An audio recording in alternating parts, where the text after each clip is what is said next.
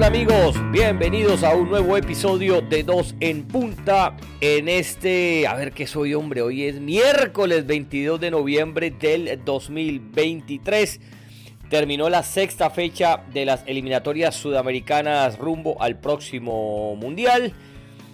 La para será larga porque será hasta septiembre, casi un año sin fútbol de selecciones, por lo menos a nivel eh, oficial, porque sí, seguramente algunas harán partidos amistosos, pero a nivel oficial esto regresará en septiembre. Imagínense todas las cabezas que pueden rodar, los jugadores que, que estuvieron y que no van a estar, porque tienen una lesión, porque su fútbol ya no es el mismo, otros que no estuvieron seguramente van a estar, y esto es esto es una tómbola que, de verdad tiene muchas caras, porque así como vemos la tabla en este momento, con los seis primeros que irían directo al Mundial y el séptimo que iría al repechaje y los tres últimos, pues esto como ha sido tendencia siempre desde que existe en las eliminatorias del todo contra todos, esto va a cambiar, esto no va a terminar así, seguramente los que van atrás eh, tendrán alguna mejora y, estarán peleando puestos de, clasificación, seguramente los que están haciendo las cosas bien en cualquier momento flaquearán y, estarán eh, también al borde de no ir al Mundial, así que bueno, la emoción sigue. Eh, la pausa pues obviamente va a ser, va a ser un poco desesperante porque yo era más de, esas eliminatorias antes cuando jugabas a mes, mes y medio y ya con eso sabías quiénes iban al mundial y en ese mes tenías que rendir bien o si rendías mal de, no ibas y, las cosas se definían pues más rápido, no había tanto suspenso porque esto ahora parece una serie esas que duran 10 años con, todo eh, eh, lo que falta todavía. Apenas 6 jornadas, son en total 18, es decir, vamos en la tercera parte de esto. Vamos apenas en la tercera parte, ni siquiera en la mitad. Así que todavía muchas páginas por escribir. Y hombre, Juan Fernando, dándote la bienvenida. ¿Qué fecha la de ayer? Porque es verdad, siempre hablamos más que todo de Sudamérica, pero usted vio lo de México, Honduras también. ¿Cómo te va? ¿Cómo le va, mi querido abogado, ingeniero, príncipe, maestro? Toro maestro, yo creo que hoy la selección Brasil y sobre todo el señor Fernando dirige está más preocupado que Pinocho en un incendio. Uy, no, no, no, no, qué eliminatorias estas, por Dios. ¿Cómo está esto en Sudamérica? Sí, vi, vi lo de México-Honduras, correcto, lo vi. Eh, hasta los penales los tuvieron que llevar, eh, eh, adicionaron un tiempo que a mí me pareció exagerado. Si quiere hablamos al final de ello, ¿no? Pero bueno, pero bueno, dejemos así porque... Déjelo ahí, déjelo ahí en el... En el es correcto. Coge el librito ahí con la gafita al lado, la, la, cajita de dientes, póngala al lado en la mesita de noche y lo vamos más tarde. Ajá, bueno, joven, siga así, que así lo veo. Bueno, de todas maneras creo que nos ha dado mucho, pero recuerde que usted ha hablado de una pausa larga, pero claro, yo entiendo la eliminatoria, pero a mitad de año hay Copa América, ¿no, joven? Sí, sí, claro, sí, señor. entonces, acuerde que también va a servir de tiempo para trabajar en los entrenadores. Y que tendremos la final acá en estos lares. Eso es correcto. Aquí la tendrá 15 minutos de mi casa, sí, señor. Aquí en los minutos de mi casa. Al lado, Hay que decir que el señor Baus tiene un condominio de su propiedad de tres, cuatro casas que son de él y al lado de ese condominio vive el señor Messi y como a tres cuadritas está el estadio de, del Hard Rock. Así que muy No diga eso, que vienen los de las tres letras No, Ay, mi madre, no me diga eso, joven, no me diga. Bueno, empiece, maestro, hágale pues que no viene carro, como dicen por ahí. Bueno, bueno, bueno. A ver, la jornada mm. empezó con el Paraguay 0, Colombia 1, Ecuador 1, Chile 0, Uruguay 3, Bolivia 0, Brasil 0, Argentina 1, Perú 1, Venezuela 1. No hubo goleadas como, como tuvimos en fechas anteriores. Bueno, la única la de Uruguay, pues, pero es que esa se veía venir, ¿no? Em, a ver, pues comencemos por el Paraguay 0, Colombia 1. Morita, contame cómo viste a la selección. Yo me vuelvo a ratificar en algo. Bueno, pregunta, pregunta, pregunta de inicio, espérate. ¿Te gustó el 11? Eh, no. No, no me A ver, vamos rápido. A ver, Camilo Vargas, Muñoz, Mina, Lucumí, Borja, Lerma, Castaño, Díaz, Rodríguez, Arias y Borré. ¿Quién no? No, no me gustó ni Borré, ni me gustó eh, el señor eh, Jerry Mina. En la inclusión del 11. No, yo no estoy de acuerdo. Pero eh, son decisiones del... A ver, Mina, Mina, reemplazó, Mina reemplazó a Davidson, obviamente por lesión. Lerma reemplazó a Carrascal y Arias reemplazó a Uribe. Ah, y, Borja Machado. O sea, hubo cuatro cambios, ¿no? Respecto al partido de la victoria sobre Brasil. Sí, yo dije, bueno, de todas maneras, yo lo de, lo de Borjas eh, era porque Machado Y no me parece que Borja lo haya hecho mal. No lo hizo mal Borja. A mí me, me, me, llena de una satisfacción absoluta lo de muchacho Kevin Castaño. Qué muchacho, qué personalidad se apersonó del tema y sentó a uno de los preferidos del señor Lorenzo como el propio Mateo Zuribe. Así me parece que es en este momento, hoy, por la foto de hoy, porque el fútbol no es una foto fija, es el señor Castaño y otro más, ¿cierto? Yo hubiese jugado con Carrascal como lo se hizo en Barranquilla. Yo hubiese puesto otra vez a Carrascal y de verdad hubiera, más allá del gol de penal de Borré, y a mí yo no tengo nada en contra de Borré, pero más allá de los delanteros que tenemos, nosotros tenemos delanteros goleadores. Nosotros, el último goleador que tuvo la selección Colombia fue Falcao, pero goleador, goleador. Pero nosotros tenemos delanteros que por ahí hacen goles, que se iluminan, como se iluminó Luis Díaz ante Brasil eh, y demás. Pero, pero goleadores, goleadores, creo que nosotros hemos adolecido siempre un tema de gol allí. Tuvimos momentos muy interesantes con la pelota, hay que decirlo. Hay que decirlo que se tuvo momentos interesantes con la pelota, eh, colectivamente hablando. Eh, a mí el trabajo de Mina no me gustó para nada, no me gustó para nada. Se notó, se notó porque no juega en la Fiorentina y, yo creo que ahí, en medio de todo, se estaba pegando un tiro, un tiro en el pie el señor, el señor eh, Lorenzo, es simplemente opinión. Eh, pero de, lo, demás, muy bien James. Yo creo que James es otro que, que también es un redescubrimiento. Yo creo que lo de James, yo he sido una persona que aquí he exigido y le he dado, no palo porque no soy de esos, pero sí he sido crítico de sus momentos. Es decir, yo creo que lo llamaban en momentos y cuando no merecía ser convocado. Pero en este momento tiene que estar convocado por cómo está jugando. Y James ha mostrado calidad, ha mostrado sacrificio, ha mostrado entrega, metió dos o tres pases, hubo un pase pues de cambio de sector eh, con borde externo espectacular. Es decir, yo creo que la calidad no está, era que necesitaba seguramente tener mejor condición física y hoy la tiene y me parece que James sí es otro fijo como, como para mí lo es, lo es el señor Castaño eh, y, y lo este muchacho Camilo Vargas.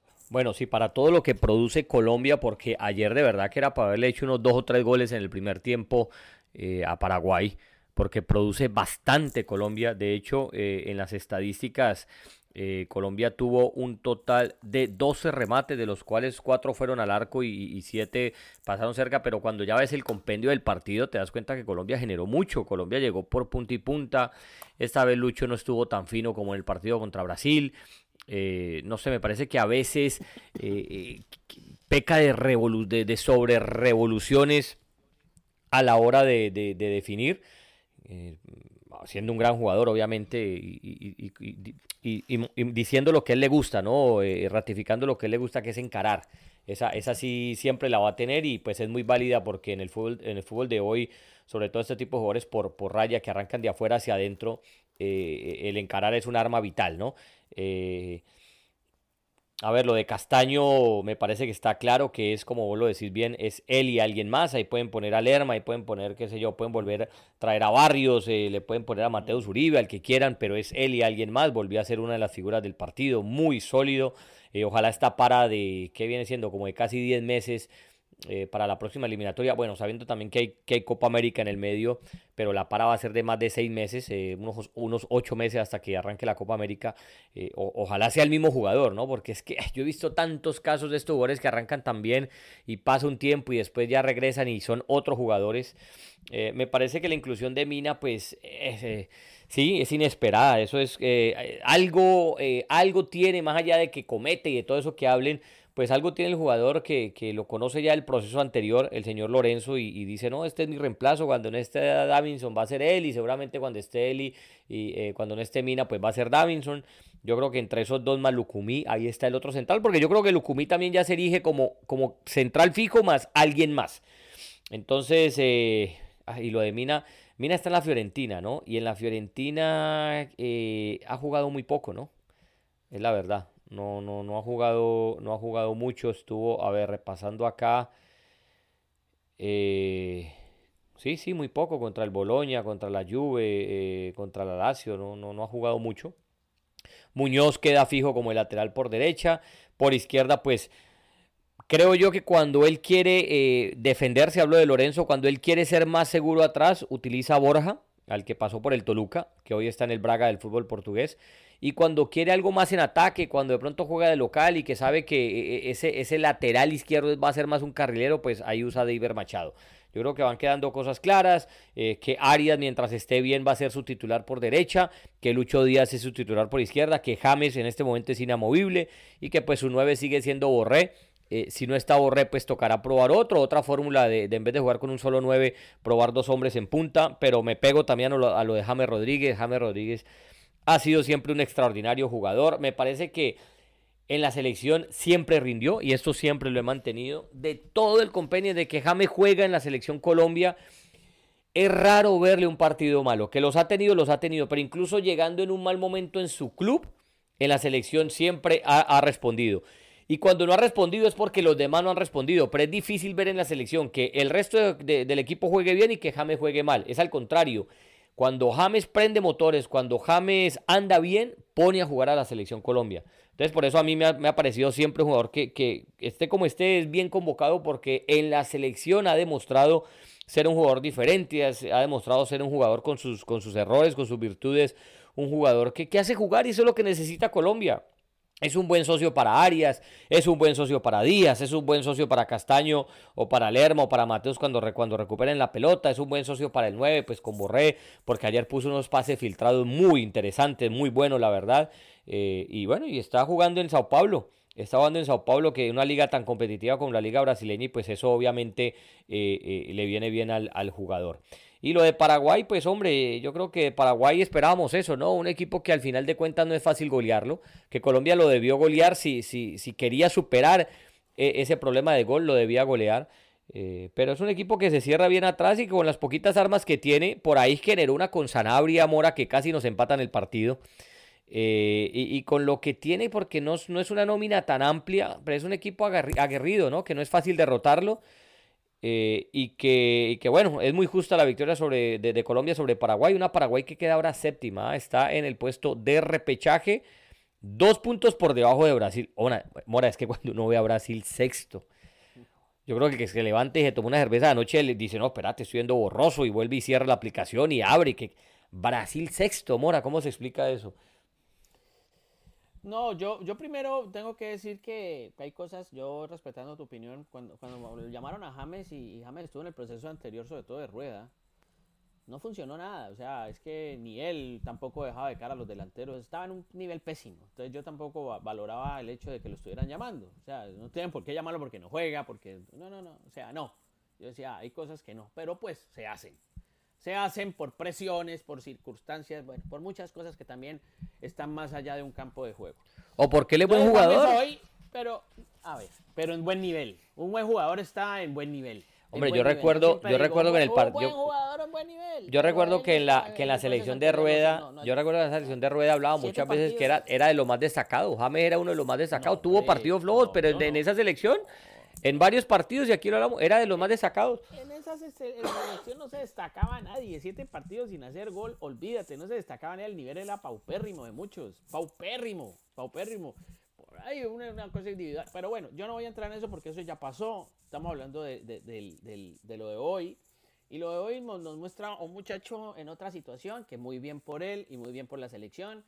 Y sobre todo porque le, eh, le responde a lo que quiere el entrenador.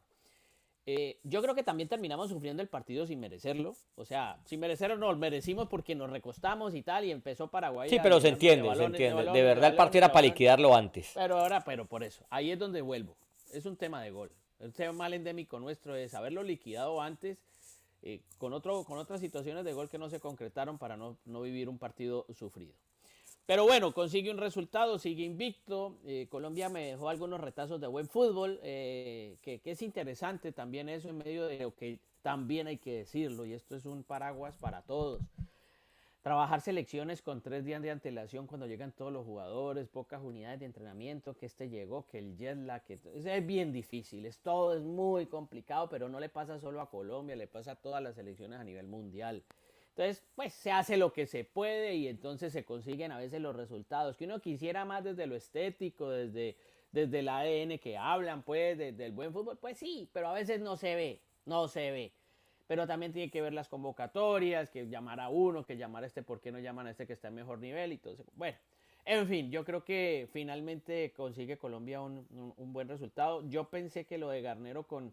Yo sí veo ciertos funcionamientos diferentes de Paraguay con, con, con Garnero que no le vi Barros Esqueloto. Yo creo que como todo necesita un tiempo el señor de Paraguay para, para ajustar porque la verdad es que está en un problema muy difícil, como tú bien dices, séptimo y lo de Brasil es yo no sé si Ancelotti se quiera meter ya en el tema de Brasil después de, Real Madrid recibir esa selección como está así.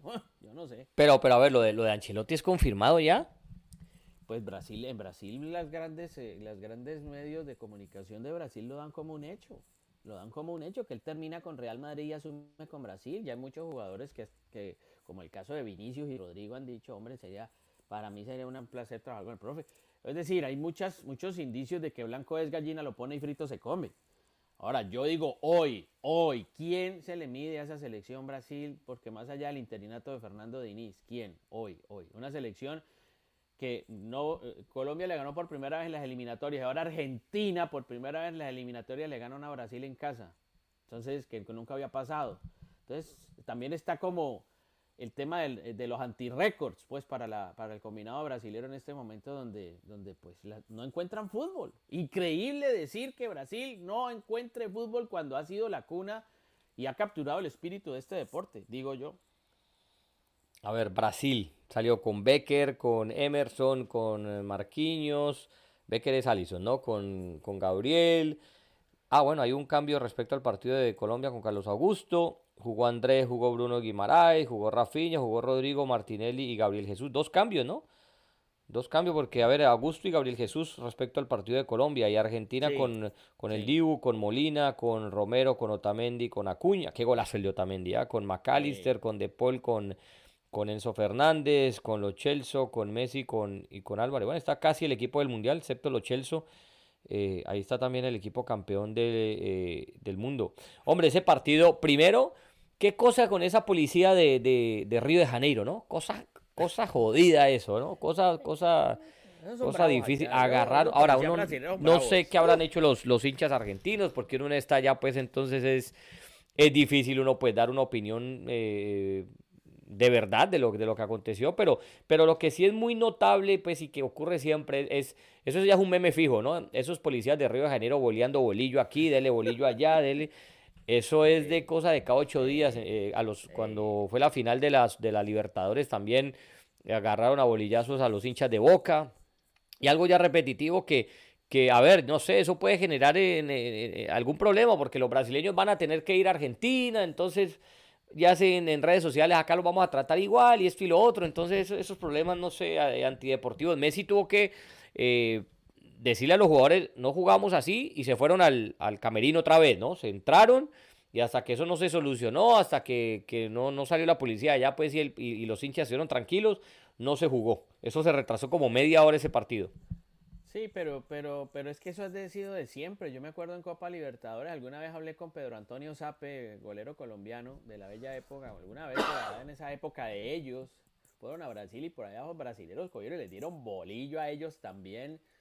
Es que esa policía es bastante fuerte, bastante brava. Eso no es de ahora, eso viene desde hace muchísimo rato. O sea, eso no, no, me lo podrá desmentir nuestro sensei Marino Millán, pero eso, que eso ha sido desde, uff, pero pues claro, se recrudece más cuando es un enfrentamiento Brasil-Argentina porque pues la rivalidad, eh, eh, el pique que hay pues entre ellos, pues entre comillas yo digo odio pues, eso, se, eso sale a flote para cuando se enfrentan clubes y cuando se enfrentan selecciones. Sí es muy aburridor que tratando de volver a poner aficionados de, ambos, de ambas instituciones, de ambas escuadras en un estadio, pasen estas cosas.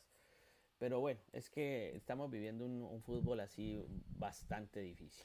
Bueno, igual lo de Argentina, eh, lo, de Argentina es muy meritorio porque, hombre, eh, segunda vez que le gana a Brasil allá, le ganó el título de la Copa América, ¿qué fue eso? ¿2019, Mora? Le ganó el título en, plena pandemia, le ganó el título de la Copa América allá. Y, ahora vuelven, porque el partido eliminatoria no se jugó. Recuerden que también hubo problemas por lo, lo, lo, del, em, eh, lo de la pandemia y esto y lo otro. Ese partido nunca se jugó, quedó abandonado. Abandon, como se dice en, inglés. y vuelve ahorita y juegan por eliminatoria y va y le gana. Y va y le gana, Mora. Primera vez en la historia, ojo con este dato, primera vez en la historia que Brasil pierde un partido de eliminatorias de local. De local. Recuerdo que el primer partido que perdió en una eliminatoria en toda la historia, o sea, Brasil nunca había perdido un partido de eliminatorias hasta que le ganó la, Bolivia de, del Vasco Escargorti, del Diablo Echeverri, de Platini Sánchez y todo eso allá en La Paz. Un 2 a 0. Eso fue para el Mundial del 94, o sea, fue en el 93. Hasta ahí Brasil nunca había perdido un partido de eliminatoria. Y ahora es la después de ese partido que perdió en La Paz, volvió a perder. Recuerdo que una vez le ganó Chile, creo que hasta Paraguay le ganó también de visita. Bueno, le viene a ganar. Ya había perdido varios partidos de, eliminatoria, pero nunca como local. Y es esta Argentina de Messi, la campeona del mundo, la de Scaloni, que le propina su primera derrota. Lo de Brasil, hombre, es que es tétrico. Uno abrir eh, los resultados y ver que los últimos cuatro partidos, Mora, de 12 puntos sacó uno que fue un empate en casa frente a Venezuela, porque fue y visitó a Uruguay, perdió 2 a 0, fue y visitó a Colombia, perdió 2 a 1, y fue y jugó de local contra Argentina y perdió 1 a 0. Un punto de 12. Yo creo que eso jamás esperamos verlo en nuestras vidas, Mora. No, por supuesto, pero están ocurriendo situaciones. A mí lo que me dejó un poco. Están apareciendo ovnis. No, no. Pero mira una cosa, a mí lo que me dejó más complicado y es la noticia de la eliminatoria es en la rueda de prensa Scaloni un bombazo de que de pronto se va de la selección argentina. Dijo que, que no es un adiós, pero necesito pensar por qué la vara está muy alta y está complicado seguir. En este momento, con todo y lo que hizo después del partido con Brasil, salir a la rueda de prensa Scaloni y decir que lo tiene que pensar a ver si continúa al frente del equipo Dice uno, ¿qué estará pasando al interior de ese equipo entonces después de, después de haber conseguido el título y sobre todo después de, una derrota con Uruguay y haber ganado y haber ganado como, como le ganó en términos mm, difíciles a una selección Brasil que, que, tiró de ganas a veces, tiró de, no sé, de, de entereza, de calidad, pero, pero pues el fútbol no lo sigue acompañando los resultados, pero la pregunta es, hay otros entrenadores que están al borde del despido. ¿no? El caso de la selección peruana, eh, hay un interinato en Chile y, el tema de Bolivia y demás. ¿Qué va a pasar con Scaloni? ¿Qué va a pasar con Scaloni? No renunció en el vestuario ni le comunicó al plantel ningún tipo de decisión. Pero a la rueda de prensa sale y dice después del partido, yo como que tengo la vara muy alta para poder seguir y tengo que lo tengo que hablar con más calma. Entonces, bueno, no sé, ahí hay un tema muy, muy difícil. Alguien que tenga todas las energías en un momento que está la, pues en la cima Argentina, campeona del mundo, habiéndolo ganado todo. No sé, me, me hace acordar la gran Guardiola, la que está haciendo Scaloni, ¿no? Que que Guardiola fue cuando lo ganó absolutamente todo, no tenía nada más que hacer. Dijo, pues yo ya gané Copa América, yo ya gané el Mundial, yo ya gané esto, ya gané... ¿Yo qué más hago? Bueno, palabras, palabras exactas de Scaloni, abro comillas. Necesito reflexionar mucho, es difícil continuar eh, y seguir ganando. La barra está muy alta. La vara, la vara está muy alta. Hablé con el presidente y con los jugadores. Este equipo nacional necesita un entrenador que le dé toda la energía posible y que esté bien. A ver, uno dice, bueno, ¿y cómo así? Scaloni no está bien, ¿qué pasó? Se rompió el grupo, eh, ya no faltarán los, los, los, conspiranoicos a decir que Messi lo quiere sacar, ¿no? Porque esas, esas ¿no? Ah, no, que Messi le, le rompió el grupo y que lo quiere sacar. Bueno, me puse a investigar, Mora, y resulta que hay un periodista mm que no es deportivo, es un periodista argentino, pero él no es exclusivamente de, fútbol, que se llama Gustavo Gravia, que dijo que Massa, ¿no? Massa, el, candidato, el que perdió con Milei, ¿no? Las elecciones presidenciales en Argentina.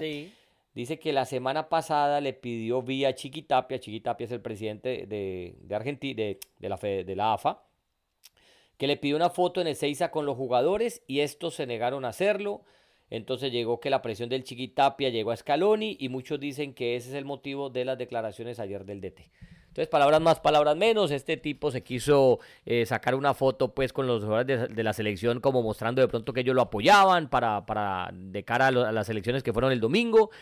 Eh, abogó por el Chiquitapia, el Chiquitapia, los jugadores se negaron, entonces entró el Chiquitapia a pedirle el favor pues a los jugadores, al cuerpo técnico, entonces usted sabe que, eso no, eso de política y fútbol, eso no cuaja, eso le había pasado creo que a Dudamel también en la selección venezolana, y eso ha pasado en otras instancias, entonces puede ser ese ahí el punto de desinfle de, de Scaloni, de pronto no le gustó lo que dijo Tapia, el, Chiquitapia o, el pedido de él, que se empezó a meter en cosas que no le importaban, entonces empieza ese desgaste, ¿no? Ese desgaste político, porque usted sabe que, que en esas posiciones de cuando usted es presidente de AFA, usted es más político que futbolero, ¿no? Pues Entonces entran las presiones y, por ahí, porque es que es muy raro, Mora, ¿no? Que de la noche a la mañana salga Scaloni, un equipo campeón del mundo, un equipo que, que, anda invicto, un equipo que anda, eh, que le acaba de ganar a Brasil en las eliminatorias. Invicto no, perdón, porque perdió con, con, eh, con, Uruguay, pero que le acaba de ganar a Brasil en las eliminatorias y de visita. Eh, anda todo bien, es que uno ve en la selección argentina anda todo perfecto y que salga a decir eso es porque algo ocurrió ahí tras bambalinas. Por eso, pero el, fútbol y la política siempre han ido de la mano. Siempre han ido de la mano. Eso, eso va a ser imposible desligarlo, pues. Los gobiernos son los que buscan las sedes de, de, de, los eventos para que se hagan los mundiales, las Copas Américas, los presidentes van y se toman las fotos con los nuestros. Eso siempre ha existido. Todos los gobernadores, los alcaldes. Eso no es nada nuevo, pues. Eso, ay, no, vamos a echarnos cruces. No, no, no. Todo eso en la vida ha existido. Me parece que es un momento álgido para Argentina en este instante. Cambian de un, de un modelo económico a otro, de vida, de sociedad, de todo lo que están viviendo. Eh, en fin, hay muchas situaciones. Y entonces, claro, la selección que hace parte y representa al, país, porque, porque muchas de las frustraciones eh, las reciben estos jugadores, el cuerpo técnico y muchas cosas, deseos, eh, alegrías, tristezas, no sé, pues claro, él dice, no, yo espérate, yo vengo es aquí a hacer fútbol, yo no vengo a hacer otra cosa, yo lo que no quiero es nada. Y por eso hablo, y yo siempre diré, eh, eh, ser seleccionador de un equipo, eh, de un país, aguanta, tiene todo esto. O sea, eso no es solamente que, que se preocupe de la estrategia, de la táctica, de la convocatoria, no, no, no. Se preocupa además de hasta de estas cosas políticas. Y si él no está dispuesto, porque no quiere verse manoseado, dice, a mí no me manosea nadie, a mí no me vienen a manosear, pues dices, me voy. Y, y, si es esa la situación, me parece que está bien. Me parece que está bien, no Claro, eso se trata, exacto, eso se trata más de manoseo, esa es la palabra. no dejarse manosear. Sí, porque se, se, meten por ahí, después se le meten a tomar decisiones, entonces ya, ya, pierde autoridad. Correcto. Y, y, dice, y dirá Scaloni también, hombre, yo ya gané, gané la Copa América. Soy campeón del mundo. Así es. Viejo, tengo más probabilidades de que me saquen por la puerta de atrás, de que, de que me saquen por malo, como sacan a todos los técnicos, ¿no? Que lo, que lo llevan por bueno y lo sacan por malos. Y después a, a los ocho días los contratan otra vez por buenos. Entonces, pues tiene más que perder, Mora, porque es que, que a ver, ¿qué, qué, qué más le queda a, a Scaloni? Ganar la Copa América ahora, ¿no? Ganar esta Copa América de, todo el continente. Después del Mundial por lo menos volver a llegar a la final. O, yo, no, es que es más, acuérdate de Bilardo. Bilardo en el 90 perdió la final después de haberla ganado en México y salió más que por la puerta de atrás. Ah, se fue por la puerta de atrás, tres años después peleó con Maradona allá en el Sevilla y se odiaron. Y mira, todo después de eso lo que vino fue, fue declive. Entonces, por eso esos temas, hay uno, el saber retirarse también es importante, ¿no? Eh, ahora, uno no va a decir que Scaloni debió retirarse, porque aparte es un técnico muy joven. Es que Scaloni, a diferencia de otros técnicos que vienen a ganar todo ya eh, eh, al, final de su carrera o ya cuando han dirigido tantos años, ganan algo. El caso de Scaloni fue distinto. Ese muchacho ganó todo comenzando, comenzando. Que decíamos, no, que cómo así que Scaloni, pero que Scaloni, que, que a quién le ganó, a dónde dirigió, y mire nos cayó la boca a todos, porque esa sí no las cayó a todos. Yo creo que ninguno apostaba por Escalón y pues más allá del Chiquitapia y, y de pronto los goles argentinos. Pero, pero sí, le queda mucho por dirigir y seguramente empezará a dirigir en clubes después de Argentina. Pero tiene más que perder que más que ganar. Eso, eso sí, claro, y es un técnico muy inteligente y él lo debe tener muy claro. Y quién sabe, quién sabe, José, porque yo a veces siento un tipo tan, tipo que ganó un mundial como, como el señor Joaquín Lowe pues no encuentra trabajo o no, o no quiere trabajar o no sé, no sé si, si vaya este señor eh, por la misma por la misma estela de eh, por el mismo camino, ¿no? Que, que Joaquín Lowe fue campeón del mundo pero después no volvió a dirigir después de que salió de, de Alemania por, por, otra clase de circunstancias diferentes a las que tal vez están rodeando una posible salida de Scaloni, ¿no? Hola, ese, ese, ese Jaquín Lose, ese campeón del mundo y todo, y esa Alemania como de sabroso, y se quedó fue como un, como un comemoco, ¿no? ¿En eso que lo recuerda la gente? No le digas. No, pero la gente es así, Mora. usted, cree, usted le pregunta a alguien, ve, ¿y quién es la vida de Joaquín Loco? ¿Cuál es el, el, el comemocos, hombre? Ah, claro. Este la, gente, la gente no se va a acordar que es el campeón del mundo, ni que tomó la selección después de Klinsmann, ni que siguió el proceso. porque la gente es así, Mora. ¿Qué vamos a hacer? La gente es así. Usted es así, señor. Usted es así. No me venga con ese cuento. Pero bueno, igual. Oiga, ¿leyó prensa, ¿leyó prensa brasileña? ¿Qué dicen en Brasil? Deben estar de cama, ¿no? No, no, yo la leí, pero están, es, pero eso es un incendio, es una confla... Pero es que además pierden en casa y con Argentina, maestro. Es que eso, a ver, es que... Eh, y contra el rival que les ganó la, como tú decías, la Copa América en 2019... No, no, no, no, es que no, es que la verdad es que por eso digo, ¿será que Ancelotti se va a meter en este berenjenal? No sé, él, ya conoce Real Madrid, sabe cómo es la idiosincrasia Real Madrid, se aguantará las, las pataletas de Florentino y todo este cuento y toda la historia, pero manejar una selección que ni siquiera es de, su país natal. Yo siempre vi a Ancelotti, siempre me imaginé a Ancelotti dirigiendo Italia. Que lo último que iba a hacer en su vida era dirigir Italia. Decían, ¿dónde este señor que campeón del mundo? Porque ha sido campeón de todas las ligas lo que ha dirigido ya sería lo último. Pero dirigir Brasil, y más aún en este momento, por eso digo, ¿quién se le va a meter a esto ahora? ¿Quién? Yo no sé, yo no sé, pero bueno, la prensa brasileña dice que sí, que va a ser, que va a ser ese señor. Bueno, pero eh, mira, mira las cosas. en ese señor Fernando Diniz está la imagen perfecta de lo que es un director técnico, ¿no? Entonces, ¿cómo explicás vos pues que este señor le da su primer título de Libertadores en la historia fluminense? Que ese equipo como juega de sabroso, que este equipo, Morgio, que es un táctico, eh, y, no, y, no lo digo sarcásticamente, es un, entrenador revolucionario que trae cosas nuevas al fútbol, eh, que, es de esos que, que, si vos sos lateral por derecha, también puedes jugar de lateral por izquierda en un, en un partido y, de, esos desórdenes ordenados, pues, de, de, que no tiene posiciones fijas, de que trae cosas nuevas al fútbol, y su Fluminense, su Fluminense jugaba muy bien, More, acá lo dijimos muchas veces, un equipo que da, da gusto verlo jugar.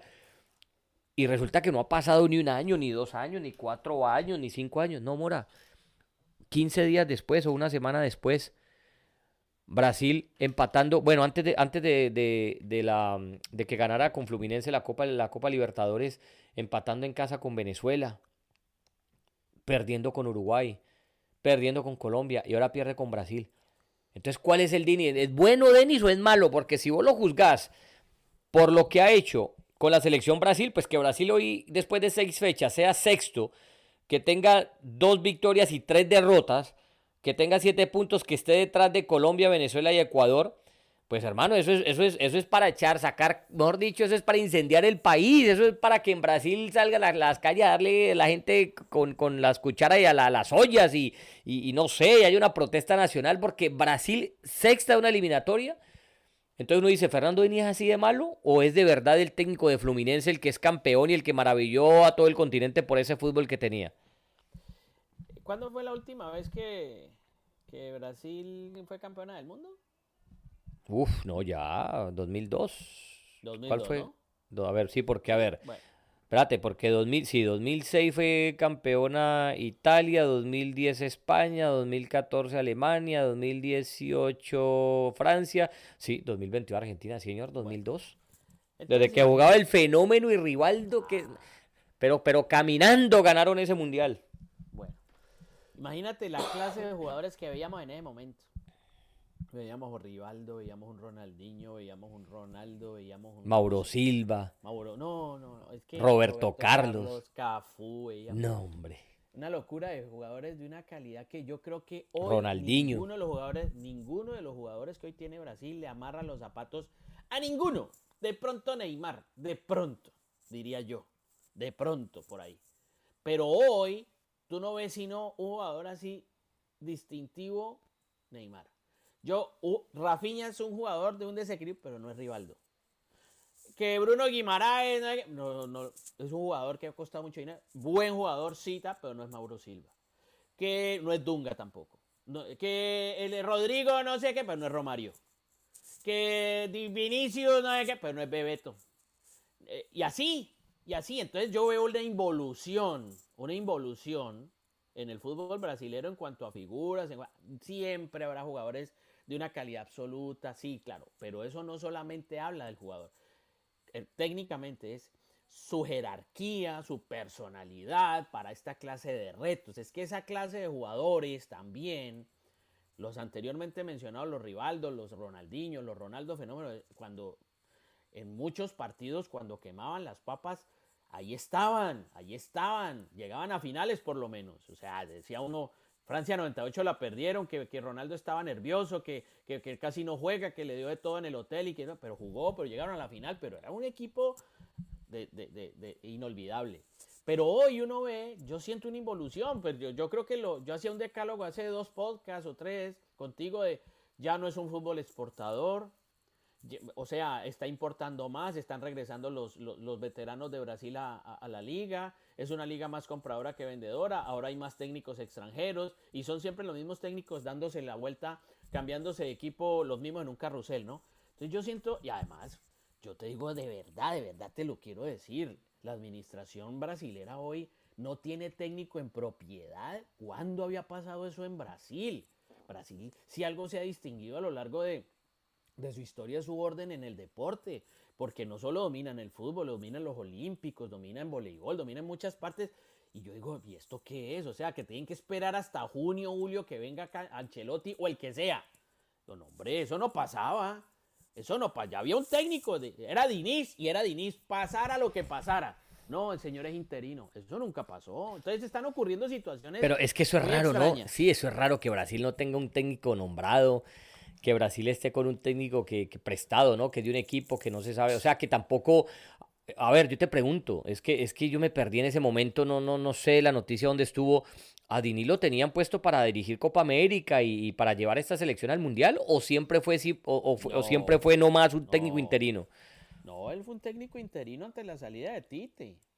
Porque le estaba pero, pero espérate, pero a Tite, lo de, lo de Tite no fue que lo echaron porque perdió dos partidos eh, en la, aquí arrancando eliminatoria. Tite se va porque cumple un ciclo en el Mundial, no pudo. Acuérdate que él estuvo en, Rusia, no pudo. Estuvo ahorita en Qatar, no pudo. Entonces termina su ciclo se va y, bueno, y tenían que nombrar un técnico. O sea, no, a ver, te lo pongo así. Fernando Diniz entonces fue el Arturo Reyes de, Colombia después de que se fue pues, Peckerman. Yo creo que sí. Esa es la razón. Para mí esa es la razón. Pero un técnico interino que te dirija seis fechas de la eliminatoria, Mora. Porque es que yo recuerdo que Arturo Reyes dirigió puro partido amistoso. Y ya cuando arrancó la eliminatoria trajeron a Queiroz. Pero, es que eso, es, que, pero, pero, pero, no, no, yo te entiendo y no te estoy echando la culpa a vos, sino que digo, una selección tan grande como Brasil, ah. es que a mí no me cabe, si eso pasa en otra, cualquier selección chica uno entiende, pero que Brasil que Brasil, después de que culminó el ciclo Tite, tenga un tipo como Fernando Diniz, hombre, que es de renombre porque tampoco es cualquier interino ahí, es campeón de la Libertadores y en ese momento pues un técnico afamado en Brasil con, porque ya venía haciendo las cosas bien con Fluminense eh, y tenía, a ver, él, dirigió también internacional, ¿no, Mora? Sí, pero además te cuento... Entonces, pero espérate, eh, espérate, pero él dirigió otros equipos, ¿no? En, en, en, eh, o sea, no, es un aparecido, pues. A ver, Fernando Dini, aquí tengo su carrera. Dirigió, perdón, dirigió, sí, dirigió fue Vasco da Gama, había dirigido Santos, eh, había dirigido Sao Paulo, o sea, no, y había dirigido antes también a Fluminense, o sea, no es un aparecido. Entonces lo que yo no entiendo de verdad es, es cuál fue la idea, cuál es el pensamiento detrás de esto en la Federación Brasileña. O sea, era, era dejarlo a ver cómo le iba, era, era simplemente cuando Fluminense terminara lo de la Libertadores decirlo, bueno, Fluminense, búsquese otro técnico porque este se va a quedar a cargo de la selección brasileña.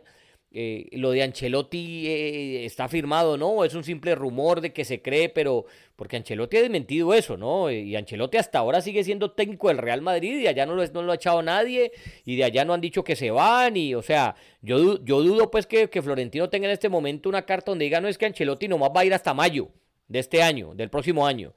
Entonces todo eso muy confuso, Mora, para una selección tan importante como Brasil no sé, ahí hay un clavo suelto, ahí hay algo que no me cuadra todavía. Pues bueno, mira, por su campaña le dicen el Guardiola brasilero, porque él fue uno de los que instauró otra vez el tema de ese famoso tiquitaca en Brasil. Pues eh, primero, Fernando Diniz, yo en estos días escuchaba una entrevista que le hacían a Faustino Esprilla, el colombiano, y decía, fue compañero de él, y decía, primero, una gran persona. Qué personota Fernando Diniz, un grandísimo compañero y jugaba de volante creativo y era un... ¿Lo dijo quién, perdón? la pelota. Faustino Esprilla. Ya. Cuando estuvo en Brasil.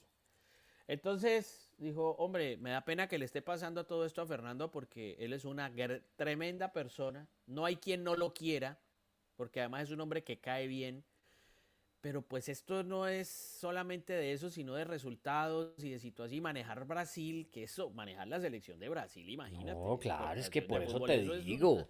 Es un, tema de Estado nacional. No, y eso es una marca, eso es una marca como la selección mexicana. Además, O la selección argentina. Entonces, yo la verdad te digo, a mí sí me sorprende cómo han manejado esto en, en Brasil, porque yo no lo entiendo. Yo no entiendo qué ha ocurrido esta transformación en la federación es eh, la, la, la, Confederación Brasilera de Fútbol, que, que, la dirige el señor eh, Rodríguez. Yo digo, pero este, este señor, ¿qué? ¿Qué le pasa a este señor? Pues nombre ya el tipo que es, así sea Diniz, pero nómbrelo. Pero, Exacto, es que a eso voy, nombralo nombrarlo, decir, mira, lo Ancelotti sí, es, ya es Ancelotti va a ser nuestro técnico, va a ser Mora, va a ser Dinis, pero nombralo, nombralo. Es que Brasil en este naufragio que tiene Mora, para pasar a otros temas, Brasil en este naufragio que tiene, que en este momento es, sexta de la eliminatoria, hombre, y sin saber si, si este, este señor va a seguir o no, porque hasta ahora yo estoy viendo y no han dicho, no ha salido comunicado oficial que Dinis no sigue. Imagínese usted, imagínese usted. No, no, no, no. Y sobre todo más allá de que si es interino no, Brasil no, no, no, cuaja, no cuadra. Es que uno lo ve en la cancha y no, es que hay, momentos, hay retazos, hay situaciones y uno dice, uy, pero no, no, no cierra. Es un equipo que no te convence. O sea, honestamente, hay cosas al interior que se han ido como desencajando, como, y se nota en la cancha y obviamente en los resultados. Entonces, bueno, Mora, y hablando, muy preocupante. Y hablando de renuncias, eh, a ver, lo de, lo de Reynoso, lo del cabezón Reynoso, ¿qué? Hasta ahora dicen, a ver, por ahí estaba leyendo. A ver qué dicen. En, prensa peruana y decían que Oblitas tenía ya pensado pedirle la renuncia. Le preguntaron de eso ayer en la rueda de prensa y dijo, bueno, sería bueno que lo, se lo pregunten, yo no sé nada, a mí no me han dicho nada, quiero pensar que esa situación no es real. Y, y a ver, y dicen también que es que si lo echan, obviamente, pues tienen que pagarle el contrato completo. Es un contrato que recién inicia, ¿no? Eh, entonces, eh, bueno, a ver qué pasa si, si se vuelven a fijar en Gareca. Bueno, no sé, pero lo de Perú de verdad también es que no, no, no le gana a nadie, Mora. Eso es muy difícil. Último en la eliminatoria. Eh, empató con Venezuela ayer. uy, uy, hace rato no veía. Venezuela parecía local, Mora. ¿Vos viste eso? Sí, sí, sí, un partido muy... Y el recibimiento en el, cuando llegó Venezuela al estadio y todo eso, no, pero una locura, lo, era, eran, yo veía camiseta Vinotinto por todo lado, jugó de local Venezuela y, y un partido, hombre, donde, donde eh, eh, el gol de YouTube muy bonito de cabeza, un buen gol, pero lo empata eh, Sabarino y un empate importante para Venezuela, pero lo de Perú, Mora, mira, lo, lo habíamos hablado en el podcast anterior. Empate contra Paraguay a cero. Derrota 1-0 contra Brasil, derrota contra Chile 2-0, derrota contra Perú, contra Argentina 2-0, derrota contra Bolivia 2-0 y empate contra Venezuela. Es decir, en seis fechas Mora ha hecho un gol. Perdón, dos goles. Ha hecho dos goles.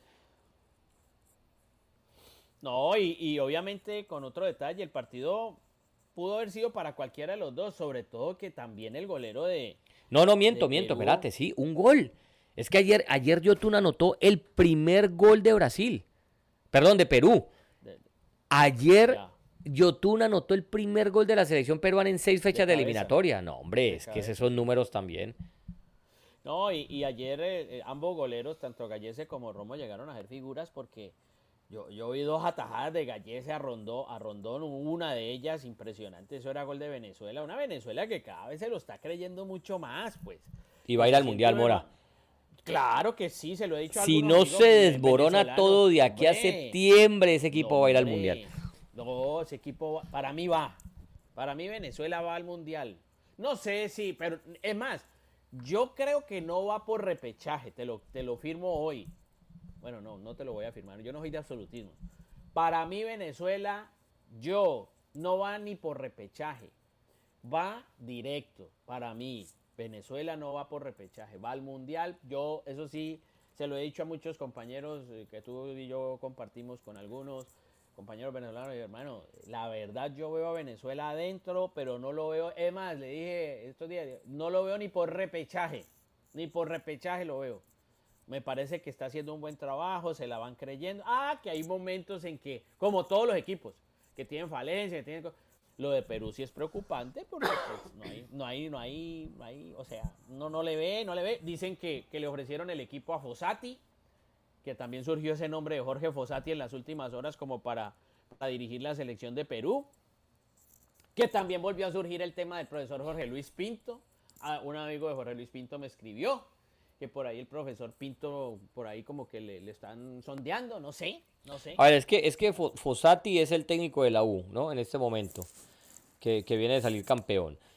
Eh, pero yo sí, yo sí creo que, que, a Reynoso con esta para, yo creo que no lo aguanten. No, es que la campaña es muy mala, Mora. La campaña es muy mala y yo lo digo, eso no es solamente de técnico, es que la nómina tampoco da.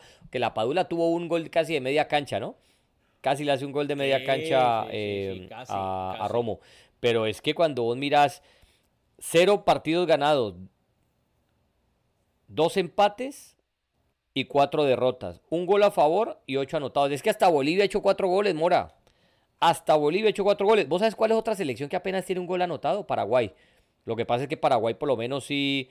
em, Paraguay sí ganó por lo menos ya un partido. Y tiene cinco puntos. Pero, a ver, eh, y Colombia que sigue invicta. La única invicta de la eliminatoria, Colombia. Tres ganados, tres empatados. Bueno, muy bien, 12 puntos. muy bien, muy bien, pues. Bueno, Venezuela, pero entonces sí, hombre, eh, yo creo que van a ir al Mundial. Lo de Uruguay Venezuela contra. Bolivia, pues se veía fácil, eso era una goleada cantada, con eh, doblete de Darwin y uno más de, de un autogol de Villamil. Eh, Un uno Uruguay, un. Uruguay que, mira, lo de Uruguay, lo de Uruguay son tres victorias al hilo. Y, y, y, y, y dos de esos rivales, Brasil y Argentina. Otra que va a estar en el Mundial. usted vio-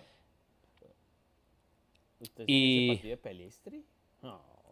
No, ese, ese muchacho está jugando muy bien. Ese muchacho está jugando muy bien. Las caras nuevas. Las caras Sí, nuevas. no, no, muy bien, muy bien. No, y es juega en el y- aparte juega en el Manchester United.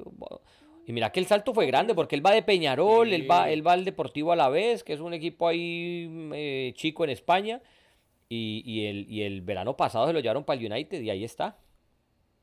No, y sobre todo, José, que él viene de una apuesta que hizo Diego Alonso. Eso sí es un proceso de Diego Alonso. Cuando lo llamaron nadie creía en Pelistri. O sea, ¿y este de dónde salió? Pues Alonso apostándole a Pelistri por encima de Cavani. Por encima... Y vea, y ha mostrado calidad muy bien Valverde. Es decir, Bentancur. Volvió a jugar Bentancuro, ¿no?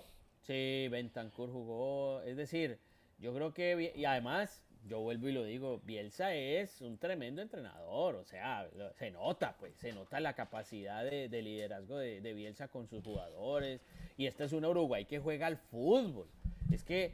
Que, que no, que la agarra, claro, eso no lo van a dejar, porque esos son gente que no se minimiza, son gente que no se arruga. No, no, no, no, no, eso, eso no. Eh, Eso no lo vamos a ver nunca porque eso hace parte de su propia raza. Pero, pero, pero podrán perder, claro que sí, pero, pero hay que, hay que matarlos para ganarles.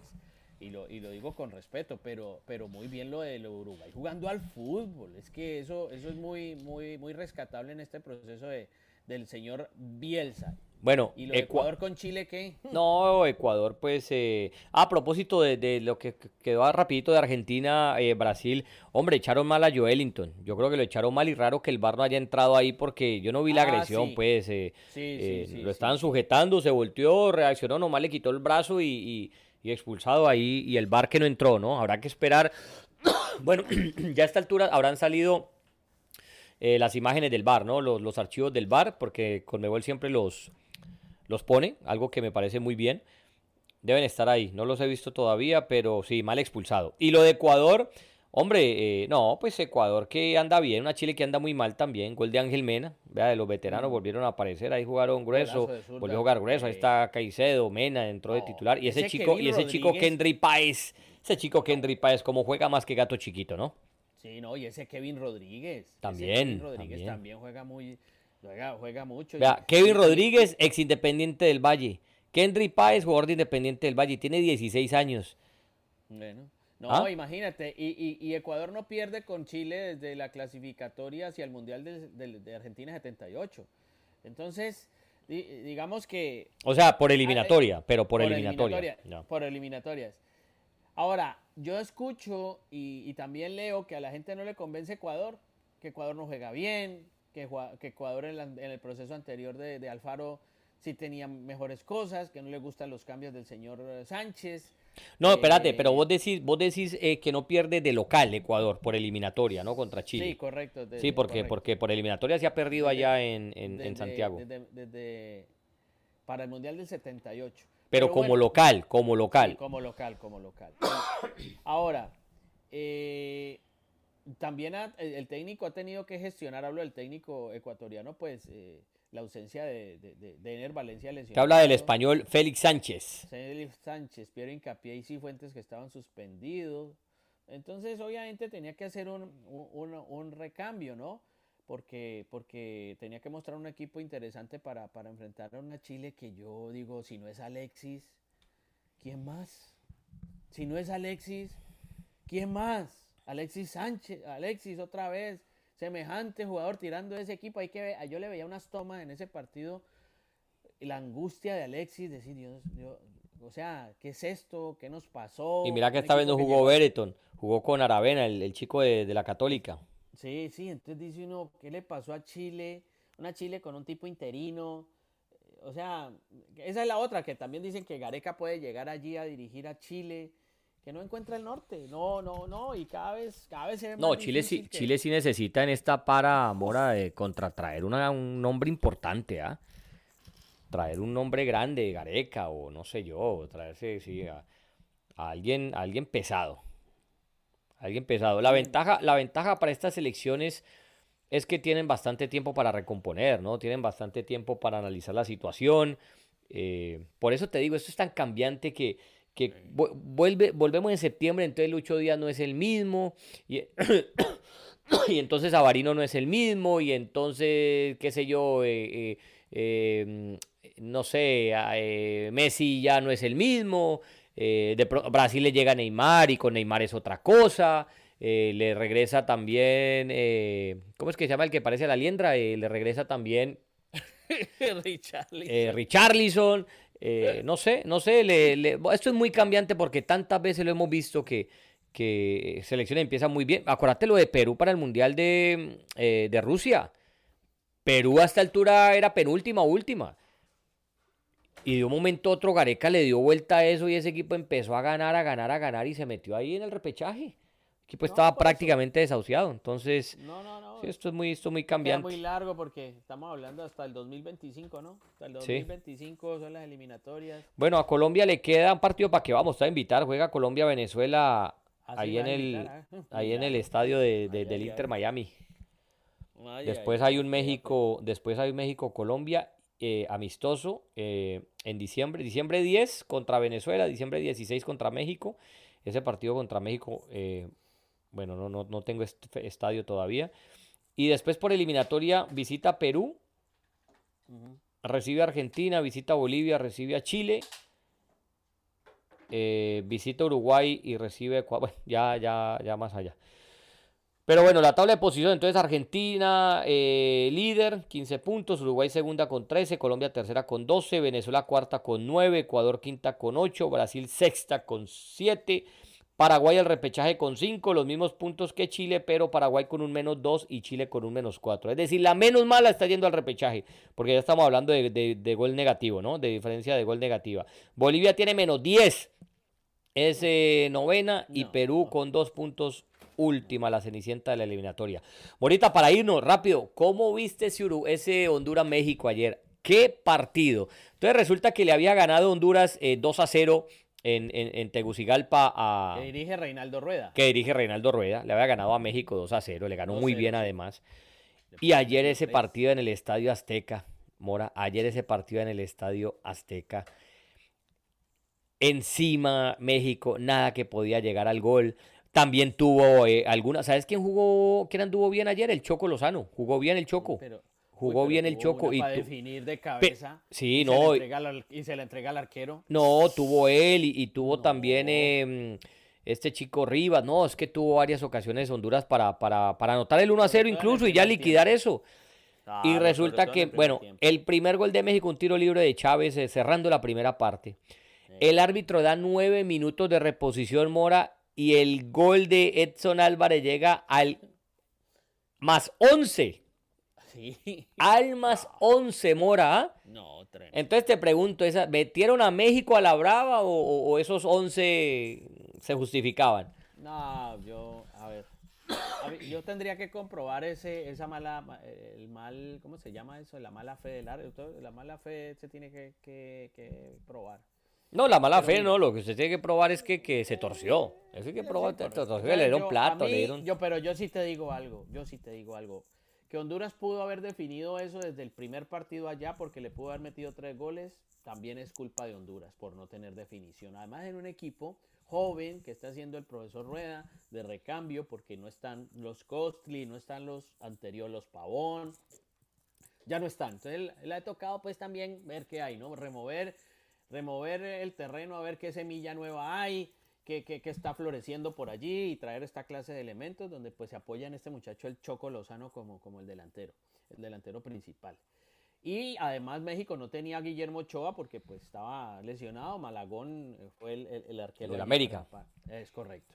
Y jugó Quiñones, también el colombiano, eh, el naturalizado colombiano. Y no le fue bien, Mora, tuvo dos, tuvo dos y ahí frente al arco y no le fue bien. Exactamente. Entonces, eh, ahí hubo, yo creo que hubo de todo un poco, eh, ah, pero yo, yo creo, mira, tenía que ir México a la Copa América. O sea, eso, era por cuartos de final nomás. Esto es por cuartos de final de la, de la Nation League que va, va a dar clasificados a, la Copa América.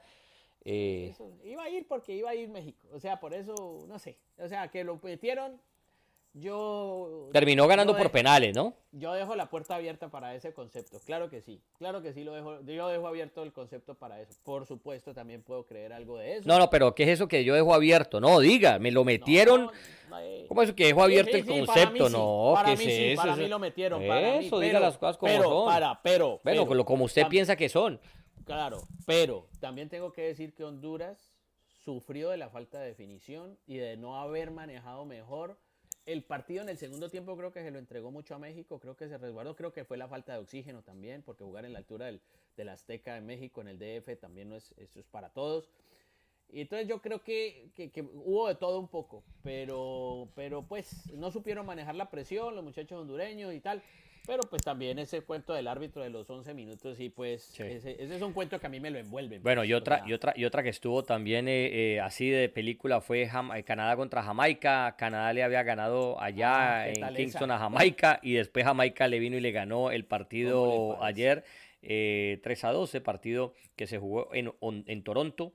y por penales también, Mora, por penales terminó pasando Jamaica en el en el agregado fue 4 a 4, eh, fue, a ver cómo fue. No, este fue 3 a 2 y fue 4 a 4 en el global. 4 a 4 y por el gol, que ¿hay, que se marcó? ¿Gol visitante o qué?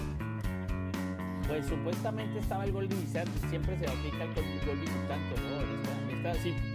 Por eso digo que si el Choco Lozano mete ese de cabeza eh, en el partido hace pocas horas en el Azteca, ya tendría que ya era, estaba liquidada la serie para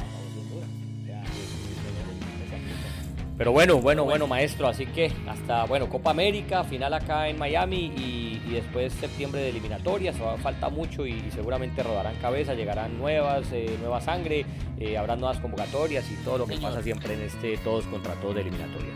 Así que bueno, Gracias a, todos ustedes por la amable sintonía. Este fin de semana ya regresamos nuevamente a la actividad de clubes. Eh, eh, estaremos ya hablando de, sí señor, después de jornadas de Champions. Hay, falta una de Champions, sí, todavía falta una de Champions. Claro, la fase de grupos hay que, terminarla, señor. Hay que terminarla hasta diciembre. Bueno, de, y feliz, eh, hombre, Día de Acción de Gracias. Feliz San Given, como dicen. feliz San Given a todos los que viven acá en Estados Unidos. mañana y el viernes, jueves y viernes, día festivo a todos ustedes, de verdad que la pasen, sí, que la pasen muy bien en familia, que, les vaya muy bien, que, coman pavo, que coman lo que vayan a comer, pero que, sea un momento de compartir con, lo, con los de. Agradecimiento. De agradecimiento y el agradecimiento de siempre a Marino Millán eh, por retransmitirnos allá en su emisora M3 Estéreo, después de Taquito sí. con Marino, a los muchachos también, saludos a todos allá. Eh, esperando que estén bien, sí señor. Y nosotros reencontramos entonces eh, la próxima semana con este su podcast favorito que se llama Dos en Punta. Chao, chao. Shaolin Pinguim.